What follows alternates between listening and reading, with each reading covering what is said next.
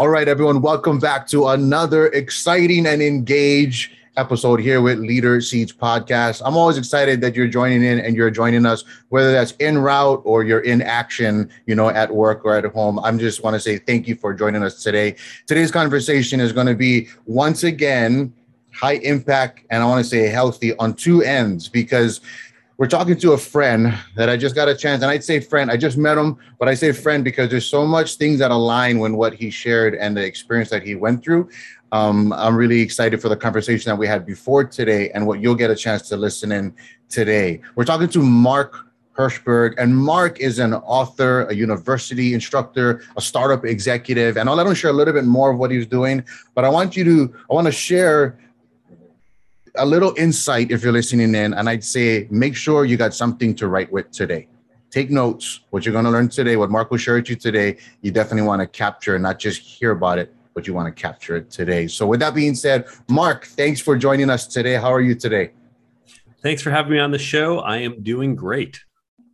Outstanding. I'm doing great too. It's a great day. It's a beautiful day outside, actually. When I went outside, the weather's nice, and that always kind of helps out, right? If you could kind of share with everyone here a little bit of maybe what you're working on currently. Sure. As you mentioned, I've built a lot of startup companies. I've been teaching at MIT for 20 years, and I have the book that came out earlier this year. So I'm spending a lot of time focusing on promoting the book, doing virtual and in-person events, speaking and virtual book tours. I have the app that goes along with the book, and I'm currently turning that into a more general version for other authors. I'm sure we'll talk about that as well. And then I'm doing fractional CTO work. Companies hire me when they say, we know we need technical help. We don't necessarily need someone of your caliber or can't afford someone of your caliber full time. But if you can come in one day a week or 15 hours a week to spend with us, please help us to go in the right direction and get things on track. So that's what I'm focused on this year. Wow. That's thank you for sharing that. That's exciting. And I can imagine how much intention that is taking you. I want to say intention and attention. It's taking your schedule right now, because you mentioned a book, you mentioned an app, you mentioned these podcast recordings and speaking events. And, you know, there's different ways that you're putting tools together. And some people just say, I'm working on a book this year, you know, but you're actually getting a chance to, you know, kind of purpose, resource it again, you know, over and over again in different ways to package different people. I say a great way of serving a lot of people, seeing the content that has helped you and different people, but packaging that appropriately. So a lot of work, a lot of busy days, but you even shared that you kind of thrive in that busy scenario, correct? I like busy days. I like days where I am active and engaged, as long as I have some time for that free thought, for that big picture thinking, but then I feel very, very energetic when I have a lot to do and I'm getting things done. That's interesting that you mentioned that, because a few other people I just recently talked to mentioned that also. It's like they look forward to the busy because, like how you say, they make time and attention for that free thought.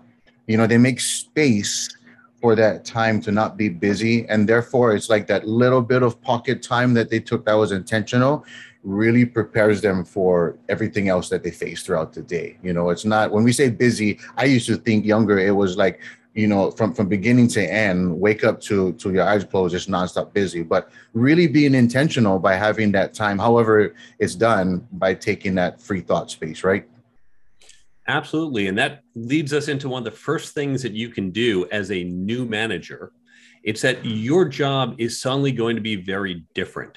When you were an individual contributor, you're focused on doing, you're focused on turning that crank, creating those financial reports, writing the code, whatever it is that you happen to do, you do that day in, day out.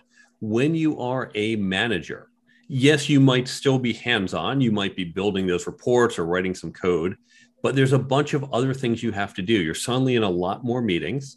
You're suddenly meeting with other people, and you're doing hiring, and you're doing performance reviews and just checking in on people, and you're involved in meetings with other departments. And so your day becomes a lot choppier. And you go from having 2 3-hour chunks of time to get your work done to half-hour blocks of time. maybe an hour. And we talk about flow state in the workplace. Flow state, if you're not familiar with it, is a concept of being focused on your work. If you've ever played sports or done music and you feel in the zone, you just feel it's just everything's coming together, that's flow state. But it doesn't happen instantly. And when we work, when I walk out of that conversation with you and now I have to focus on getting my work done, well, I still have what just happened with you in my head. I have to shift focus to get into that flow state to do my job. And right as I'm getting into it, and studies put it at 15 minutes, sometimes they even say longer, but all of a sudden someone pops their head in my office, or I have an email or time to go to another meeting, boom, there goes the flow state. So as managers, we have a much choppier schedule, and our job is first to protect the schedules of those on our team so they can get the longer periods of time and have that flow state, and then to carve out some flow state for ourselves so we can get larger chunks of work done and not just jumping from phone call to email to meeting, but actually thinking about those bigger picture things. Wow. Thank you for jumping in. And I love how the conversation went to flow state, which is, I like to kind of maybe have a few follow-up questions with that, because for those listening in, that might be a new term, but it'd be interesting when we can learn that maybe it's not a new practice. You know, maybe it's something that just happens accidentally. And if we're more intentional with it, we'll see the benefits in our managing and directing. So today's conversation is directly like how Mark mentioned, if you're a manager or a director and you're responsible for people, whether you're just starting or you've been in for a while, there's a certain amount of time restrictions that you start to know, right? You got to get more done because you got people in the same amount of time. Like, how does that happen, right? How do we get more done with the same amount of time? Well, that's with people, but also learning an essential skill. And one, like how Mark just talked about with flow state. So maybe explain a little bit more in flow state. Let me see if I'm understanding correctly, Mark. What flow state, when you explained it, is it has to do with where our thoughts are focused? I don't know if there is a great definition of what exactly you're doing, but we've all had that experience where sometimes you're working and the work is just flowing out of you, right? You're just having that really good, I'm being super productive, I am focused on it, but I'm also accomplishing a lot. And again, if you've played sports, you just had like every pass connects, you're always in the right spot at the right time. It just feels great. When you fall out of it, well, then it might be if you are super distracted, if your thoughts are scattered and everywhere, you won't be in flow state if that's the case. You just might not be in flow state if you just can't seem to get into it for whatever reason. Maybe subconsciously you're not focused, you're feeling kind of off or icky, or I've got this big meeting coming up in an hour, and I'm trying to do my work, but I just have this meeting hanging over my head. All these things can take you out of your flow state. And so what you want to do, because flow takes time to get into, but is interrupted in a second. The moment your phone rings, the moment something happens, you're out of flow state. So you want to carve out chunks of time.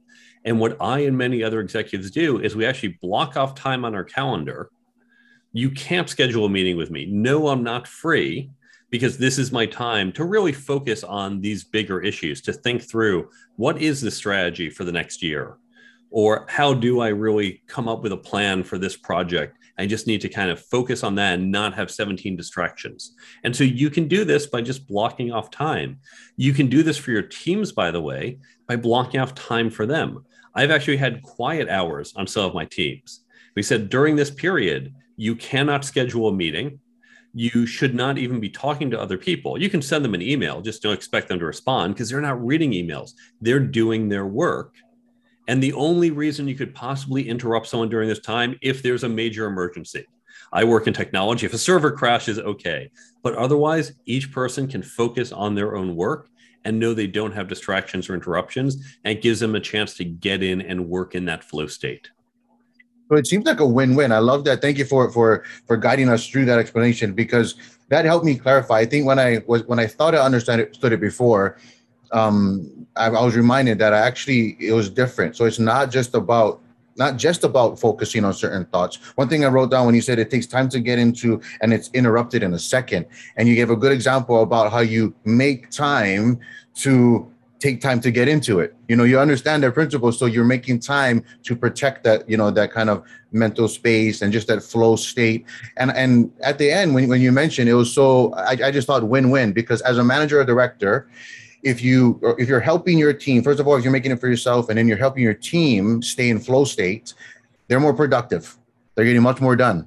You know, their creativity is flowing, they're in their strength, and there's greater momentum. And at the same time, it's better for you, right? Because you're in momentum too. You know, we're not running around putting out fires or, you know, like the old saying with a chicken, you know, cut off their head. We think motion, it's like the difference between motion, because sometimes motion and organization seems productive, but you go home drained and really nothing move forward. You know, so as a manager or director, that can be eventually, like we say, high impact and healthy. That's the goal here in the podcast. That eventually can be unhealthy, because we seem productive. There's a lot of motion going on, but we're running on a trip and nothing's getting done because nobody's in flow state. So flow state is in a sense where you're kind of that, like you said, that athlete that just taking a shot and it's just bucket and the shot. And, you know, and it's like, you see it is just kind of naturally happening even in the workplace. Is that correct? That's exactly right. And there will be plenty of periods where you might have 30 minutes between meetings. As you walk out from one, oh, you got to send Zach that report, and then you got to quickly return the call. And in those 30 minutes, don't even think about getting into flow state. It's let me check some emails. Let me just mention this to Barbara and just do a bunch of those little items, not big flow state issues, because that's a lot of our day as managers as well. But we recognize there are some big chunks we'll have to set aside in the week. And then the rest of the week will be just these small tasks or just things we have to get done, but they don't necessarily require the flow state. You know what, just popping in my mind right now, we on a separate conversation, we're talking about the importance of decision-making and leadership. And this is connecting right now when you're mentioning flow state. I'm curious, question just popped up, live question just came in my mind. Would being in flow state help you make better big decisions? Because as you grow in leadership, you face greater decisions that impact more people. So if we don't make time to be in flow state, then would that kind of hinder our decision-making? Absolutely. Flow state can either be used for productivity. Again, if you're doing that big report, if you're an artist or creative person, you need that time to just really say, what is I'm trying to come up with? But those of us on the business side, that big decision, if I'm just trying to figure out when are we scheduling the holiday office party, I don't need to be in flow state. I look at the calendar. Okay, this date looks like it's good for people, fine. But when I'm trying to think, hey, do we want to invest $5 million to expand to Europe? And if so, do we do that in Q1 or Q3? That's not an easy question. I can't just find that open spot on the calendar. And I have to think through a whole bunch of different issues. I have to focus on what are financials like, what are the risks, what are the opportunities, what does this mean for marketing, for engineering, for legal. I'm trying to keep a whole bunch of different thoughts in my mind. It's a very big picture. I need to be focused on it. I can't do that in small 5-minute increments. I have to do that in a really big sit down, don't distract me chunk. So it's okay to block off times on your calendar for these big decisions. I love that that topic came up. I'm really excited because it really increases this topic of flow state. You know, whether you're listening to this podcast and maybe it's the first time you've heard it, hopefully what you're hearing from Mark as he's sharing is, even though this might be new to you, you see the importance and the priority of this, because on the back end, if it doesn't happen, it really affects our decision-making. And as an entrepreneur, it's all about, you know, decision making, right? Your boss is making decisions, but even as a manager or a director, there's a certain level of your responsibility and your decision making that affects more people. So as a manager or director, as you're going through the day, making decisions is part of leadership, and seeing the importance of flow state is exciting. I'd also like to talk about maybe something that people do at a different level. There's a lot of people right now that's listening in that actually even just started. You know, they're brand new, maybe they're working at home, they started a new position. So they're new into managing or directing, you know, and they have a responsibility of people. So part of that is hiring and interviewing and networking. And I know you have some great content in that for managers and directors.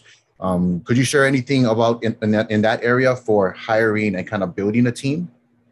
Yeah, let's start with hiring, because most companies get this wrong. Now, companies will tell you, people are our most important asset. People are so important. It's all about the right people. And if you think about your team, if you have a team of 6 people, if one of them was not the right person, that is 16% of your team who is now suboptimal, right? That's a significant portion. If you were delivering 16% less returns, 16% less sales, that's a disaster for the company. So if your team is performing 1/6 down, that is not good. So we want to get the right people for our team, for our department. But we go in with this approach of, okay, hey, Jordan, I've got this candidate coming in. Why don't you talk to him? Tell me if you like him. And that's it. That's literally what we say to people. You've had no training. No one ever sat you down and said, let's talk about how to interview and what we want to look for and how to do it. I said, Jordan, you've been interviews before. I know, because we hired you. So great. Go interview this person. Let me know what you think. It's a disaster. We never say, hey, you've seen people drive cars, right? Okay, here are the keys. Best of luck to you. We train them, but we don't train people how to interview. And so even if we spend just an hour or two thinking about what is it we want to do in our interviews? How can we interview better? We get a massive return. So what we want to do, it begins with the job description. What are we hiring for? And most job descriptions, well, they need to have this knowledge and this experience. Okay, great. The candidate needs that. But what else might she need? Are there certain characteristics? We say, oh, we want a good communicator. Okay, what does good communicator mean? Does that mean she's very articulate? Does that mean she can stand in front of a group of 100 people and deliver an inspiring speech? Does that mean she writes really concise emails? Does that mean she can explain technical ideas to non-technical people? Those are all different ways to be a good communicator. You probably don't need all of those skills. So let's think about what actually you need. Let's also think about, and that laundry list of experience and things you want the person to do, they're not all equal. There might be 7 different tasks that you do in this job, but one of them is 50% of the time, and then 2 of them are 20% each, and then the rest a few percent. So we want to weight how competent people are at some things, not the others. And we want to be explicit about this, particularly because we might not know it's exactly 50, 20, 20, and something else. In fact, I might think this new position or this person, the role as it's going to change over next year, it might be 70% A, 30% B, and you're thinking the opposite. Well, that's really important because I'm really trying to find someone good at A. And you're saying it's more important to find someone for B.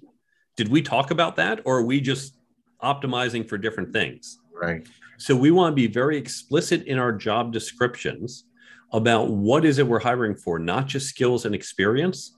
And then how are we going to elicit this and making sure everyone is on the same page? And even putting a little bit of time doing this, it's like the difference between having 0 driving lessons and even an hour or 2 of driving lessons. You are so much better after an hour or 2. I love the analogy. I'm just picturing like what a dangerous, what dangerous roads would we have if we just handed out driver's license without any training at all. And taking that same analogy, like how dangerous is the workspace? Is the space that we dedicate so much time to? A lot of us, right?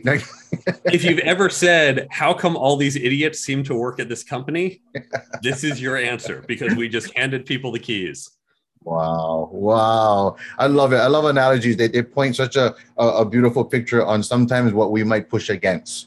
Right. Sometimes it challenges what we're comfortable with. Maybe there's a lot of comfort. I'm just thinking about a few clients that I work with. And when it comes to hiring, even for myself, it's surprising how much times it's skipped over because they're not confident in it because there was no training in there. So it's kind of like, hey, I like this person. Did they look cool? Let's hire them. But in a stressful situation, people respond completely differently. So having that training of how you interview people is very, very important. If we had to do a crash course, if you had to tell me one thing, I'd love to know. If somebody's listening right now, I'd love to make it super practical. If somebody's driving and thinking right now, maybe something resonated that you said, and they're like, hey, no one ever trained me in how to interview or hire.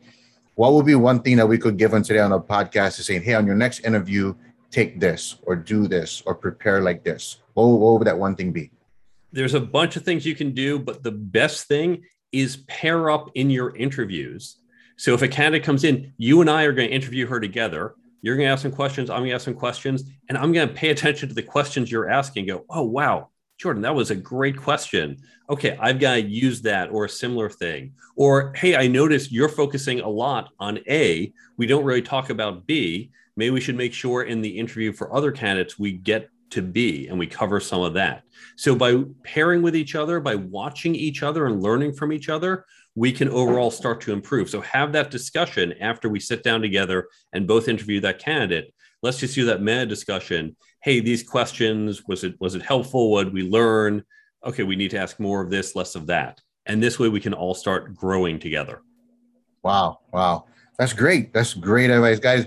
Like we said, we always encourage you in the podcast. If you're listening in, write down notes. I gave you a little heads up in the beginning to have a writing tool ready. That's definitely something I would highly encourage you to write down. 2 words, pair up.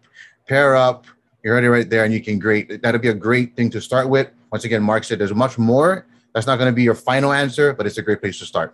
But thanks, Mark. I'd love to even think maybe if we can dive into a little bit about the another part. I know you work with different levels and different skill sets. They're all essential. What would be, if you had to pick one that's been reoccurring lately that you've been hearing from the people that you're working with, you know, when you're working with managers or directors or, you know, in that sense, what's a question, a popular question right now that's happening? Well, communication, time and again. I have seen communication problems. Companies complain communication is terrible. And this means many things. And this was true pre-pandemic. It only got worse once COVID hit. Communication can mean just being aware of what is happening, what's going on in the company. Hey, did you know this project is 3 weeks behind? Oh, no one told you? Okay, that was a communication problem. And so communicating ideas to keep everyone in the loop, how we communicate those ideas on individual level, how I explain what's going on to you, particularly when you are in a certain discipline that has specialized knowledge. I work in technology. Oh, well, the AWS servers have a scaling issue because we've got a database contention issue. So, what?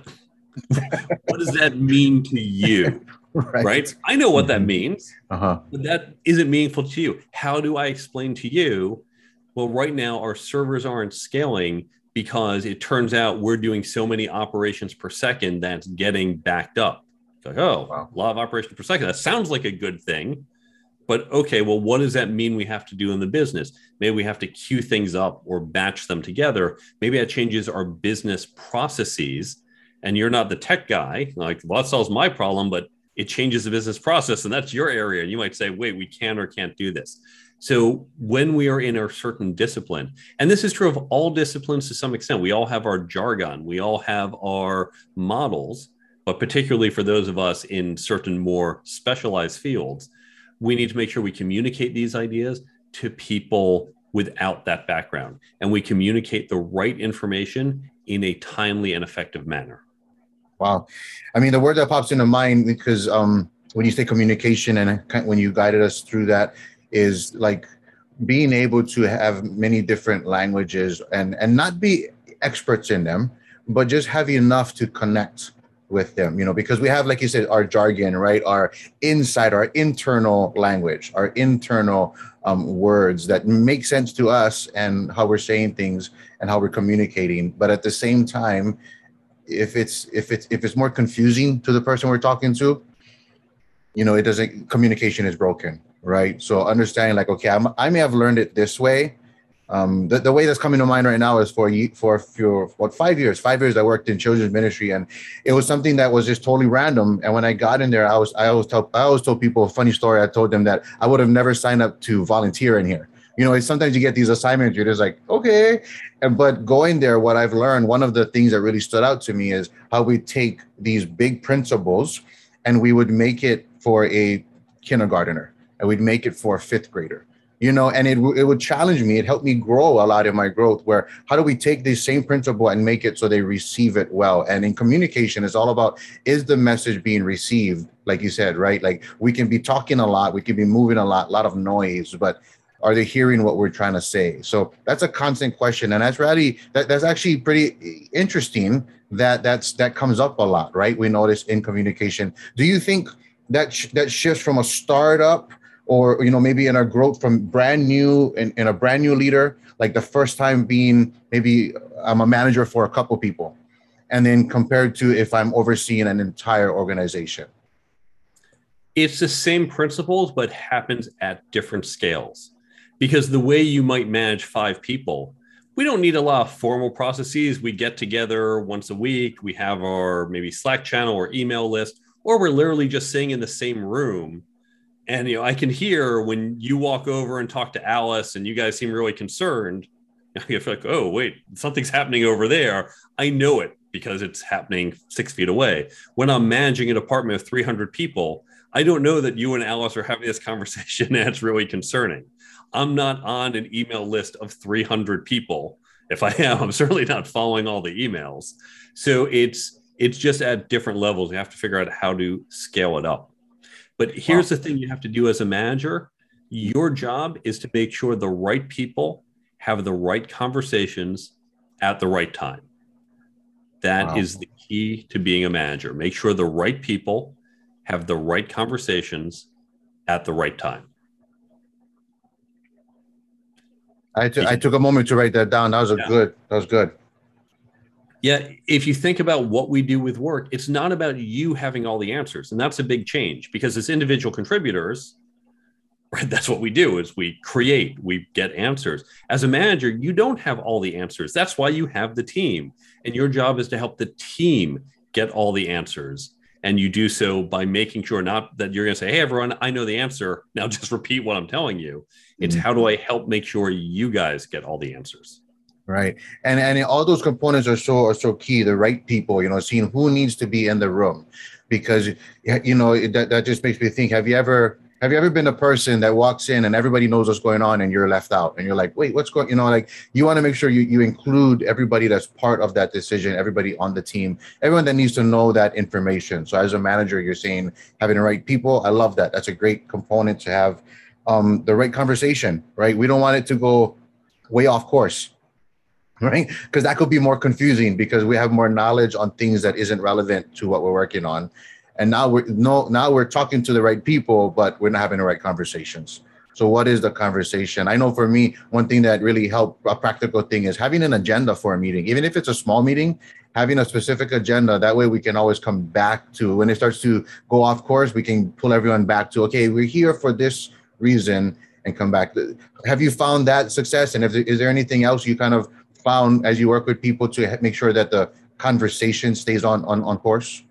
So that's exactly right. An agenda really helps, and being very clear, what are we trying to accomplish in this meeting? One thing that we find happens over and over again is a meeting kind of morphing. So you and I and the others on our team, maybe we have a weekly status meeting on this project. But then as things change, oh, well, you know what, let's just have Barbara join this meeting because, well, she needs to meet with 4 of us and we're already in the meeting. And so she'll just come in and give her updates in this meeting. Of course, 4 of us, not 5 of us. Oh, and then, well, if Barbara's in here, we also need to bring in Dave. Okay, so Dave's in as well. And then, well, the project's winding down, but this is a useful meeting. Oh, and there's this other stuff we have to talk about. But really, only you and I need to be there, not the rest of our team. But the meeting just kind of morphed from project status meeting to, well, this other meeting we have once a week where we talk about these things. And then all of a sudden, it's not all the right people. There might be other people who should be there we didn't think about. There are people in there who probably don't need to be in there for half of it or 90% of it. It might not even be at the right frequency. Maybe this should be a monthly meeting, but we had on the calendar as a weekly meeting, or vice versa. So meetings tend to morph over time. You want to be very deliberate in this meeting is for this purpose. And you might say, you know what, this meeting served its purpose. We'll have the same meeting with 4 of us, plus Barbara and Dave. And it's going to happen every other week. And that's what we'll do going forward. But we're going to be explicit in that decision and not just have that momentum of, well, it's already on the calendar. Right. That's how we wind up with all these zombie meetings. Well, zombie meetings. Wow. That strikes a chord, right? I mean, if you're listening to this, have you ever felt like a zombie when you're in a meeting? What is the saying? When you're in meetings that could have been emails, You know, that it could have been an email when you're in a meeting that took up your day and you're like, I could have got things done. A constant challenge, you know, we have as we're learning to lead better as a manager and director. But some really good things to hear today, you know, with having a that specific focus of an agenda.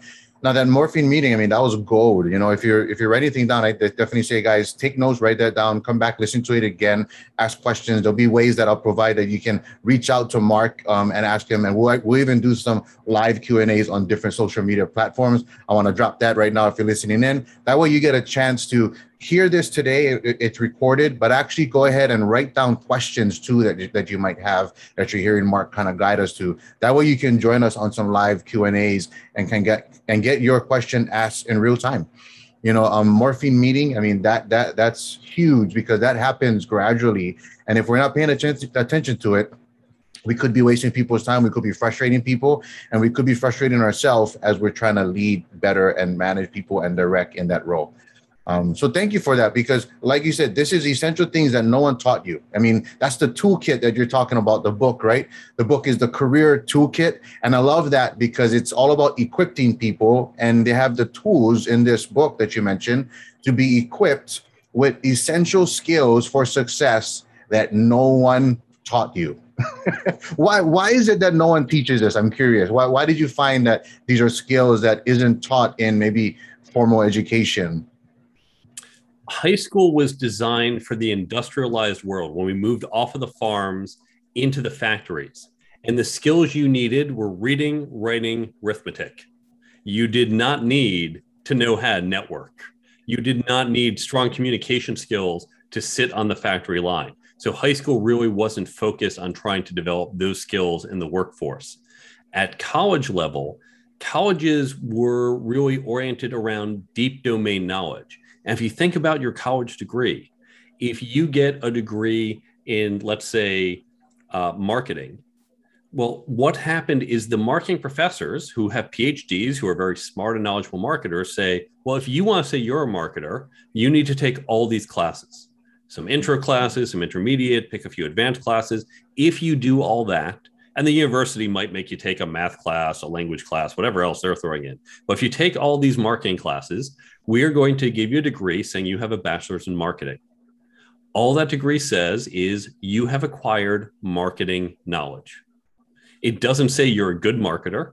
It doesn't say you're a good employee or a good teammate or a good leader. It just says you've learned a certain level of marketing knowledge. And we've used that as a proxy for you will be an effective worker. But at no point did we ever say, well, you need to learn these other skills to be effective to get this degree. Wow. Wow. So true and so real for myself and for, I'm sure, for a lot of people listening in right now, maybe helping dispel that kind of underlying frustration. If you're somebody that has a role as a manager or director and you want to do well and you're trying your hardest with everything you've got, with everything you've been taught, but only to realize that these are some things that you haven't been taught. And now listening in today, as we're hearing from Mark, this is a way that we can actually get a toolkit to learn, not only learn the knowledge of it, but actually the application of it in real time, you know, in real time, every day in the role, which is, in my experience, the best way to be taught. You know, it's really connecting what in our language, what we say, connecting the head, the heart, and the hand in leadership. You know, not just kind of having it stop in your head, but getting it in your heart where you believe it and actually going out there and serving and going in the day-to-day grind of leadership. So thank you for that. I'm really excited with it. On this one, we're specifically talking about essential skills for managers and directors. And I want to also encourage you that we're going to have another conversation, another episode with Mark also, because what he does also expands for those that have a business, you know, entrepreneurs. So that'll be on another episode. I just want to drop that in right now to, just in case sometimes people are bivocational or working on their job but building their dream in a sense. And if you're doing that, I also want to encourage you to check out that podcast episode too, because we'll have a great conversation with Mark and he's going to share more on that. Mark, if there's one thing on today's episode, there was a lot of great notes, a lot of value that you added. I want to thank you. If there's one thing that you could share with somebody that's in that situation of a manager or director of people that would be very actionable that they can do today, what would that be? download my app. It is a free app.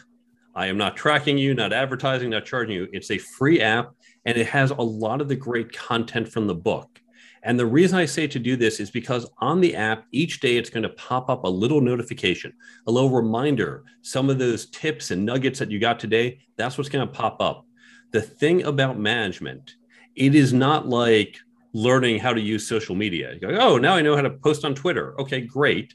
Well, next time you're at the Twitter app, you say, oh, I know how to post. Then you put Twitter away and you say, I don't need to worry about how to post as I'm eating dinner or in a meeting. But these management skills don't have that well-defined, oh, I opened the management app, time to manage. It's going to come up organically throughout the day. And so if you just say, well, I read the book, I listened to the podcast, great, I learned it, and then you move on, you're going to forget. So by having the app, this is called spaced repetition. It is a proven model of learning. And so just that little reminder every day, it pops up, you look at it, go, oh, there's a good tip, swipe it away. That's going to help reinforce it, and it's going to improve your managerial skills over time. So you can download the free app. In fact, you can get that and a whole bunch of other things from my website. If you go to thecareertoolkitbook.com, there you can get in touch with me. You can learn more about the book, follow me on social media. You can also go to the app page. It will take you to the Android or iPhone store where you can download it for free. There's also a whole resources page of other great books and free online resources to help you be a better manager. All of this at thecareertoolkitbook.com.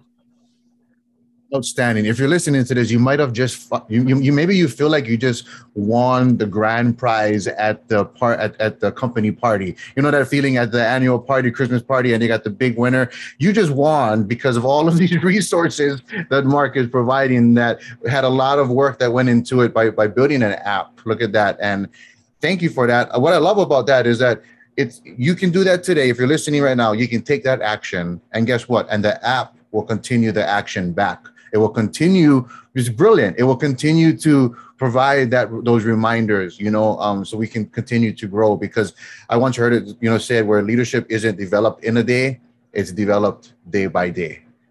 So what a beautiful way to actually go ahead and just take an action today. Go ahead, download the app, get connected to Mark, see what he's talking about, learn more about it. Because you and I know, if you're listening to this podcast was of great value. I enjoyed the conversation, and we continue to step forward every day. Mark, I got a question for you off the. Before I jump into that, all the links that Mark mentioned will be in the description, so you can click right on that. If you're watching this on video on YouTube, you'll see it pop up. We'll pop it on the screen. It may have popped up already, but I'll provide that visual so you can see that too. But I want you to know if you're listening to this and you're driving or something else, don't turn off the road to write it down. I know you might be excited, but just make sure that you go into the description, and all of the notes will be in there that you can click and you can get the app and get connected to Mark. Mark, we like to keep things, we like to learn more about the person that we talk to, also the special guests that we have, which is yourself. And the question that I have for you today is that if you could describe to us maybe your first leadership role, the first role that you had that you'd say, that was the start of your leadership journey. We'd love to hear that today. There was no one job where I became a leader. And this is very important because often people think, well, I will be a leader when I get this title, when I am a manager, a director, I have these people under me. That is when you have authority, but that's not when you're a leader. You become a leader the day you influence other people. So from your first day on the job, when you say, hey, here's an idea, here's a direction we should go in, and convince others to follow that idea, then you've become a leader. And I did that who knows how long ago in some unmemorable meeting, but that's when all of our leadership journeys begin. Another action point we can take today, we can make that decision that you'll be a leader, whether you have the role or not. Awesome, Mark. Thank you for that. Guys, go ahead and make sure if you're listening in here, a highly engaged group that you guys are part of, and you guys keep the community really engaged and growing, right? We're always trying to grow and move forward. The last question that we have, Mark, today, as a community that's trying to grow and move forward, we're trying to get better in all that we do. We like to really host guests well. You know, we value the time that you've taken to share with us here. You know, everything that you've built and worked up to, and everything that you've worked on with an app and a book and the people that you work with, and you took time to share with us today, and we value that. We like to host you well, and we like to just ask, how was your time here on Leader Seeds Podcast? This was fantastic. We talked about things I am passionate about, hopefully helped a number of people on their leadership journey. So I've had a great time. Outstanding. Outstanding. Well, there you guys go. If you're listening to the podcast, remember, get connected to myself. I'll have the links there. Get connected to Mark. I'll provide the links too. And the reason is because there'll be a chance to join us on a live Q&A, so you can ask more questions about what we talked about in today's episode. With that being said, we'll wrap up for today's episode. Be sure to join us on the next one when we hear once again from Mark that he'll share a lot of these essential skills for entrepreneurs. That's it for today. We'll say goodbye today. Thanks, Mark.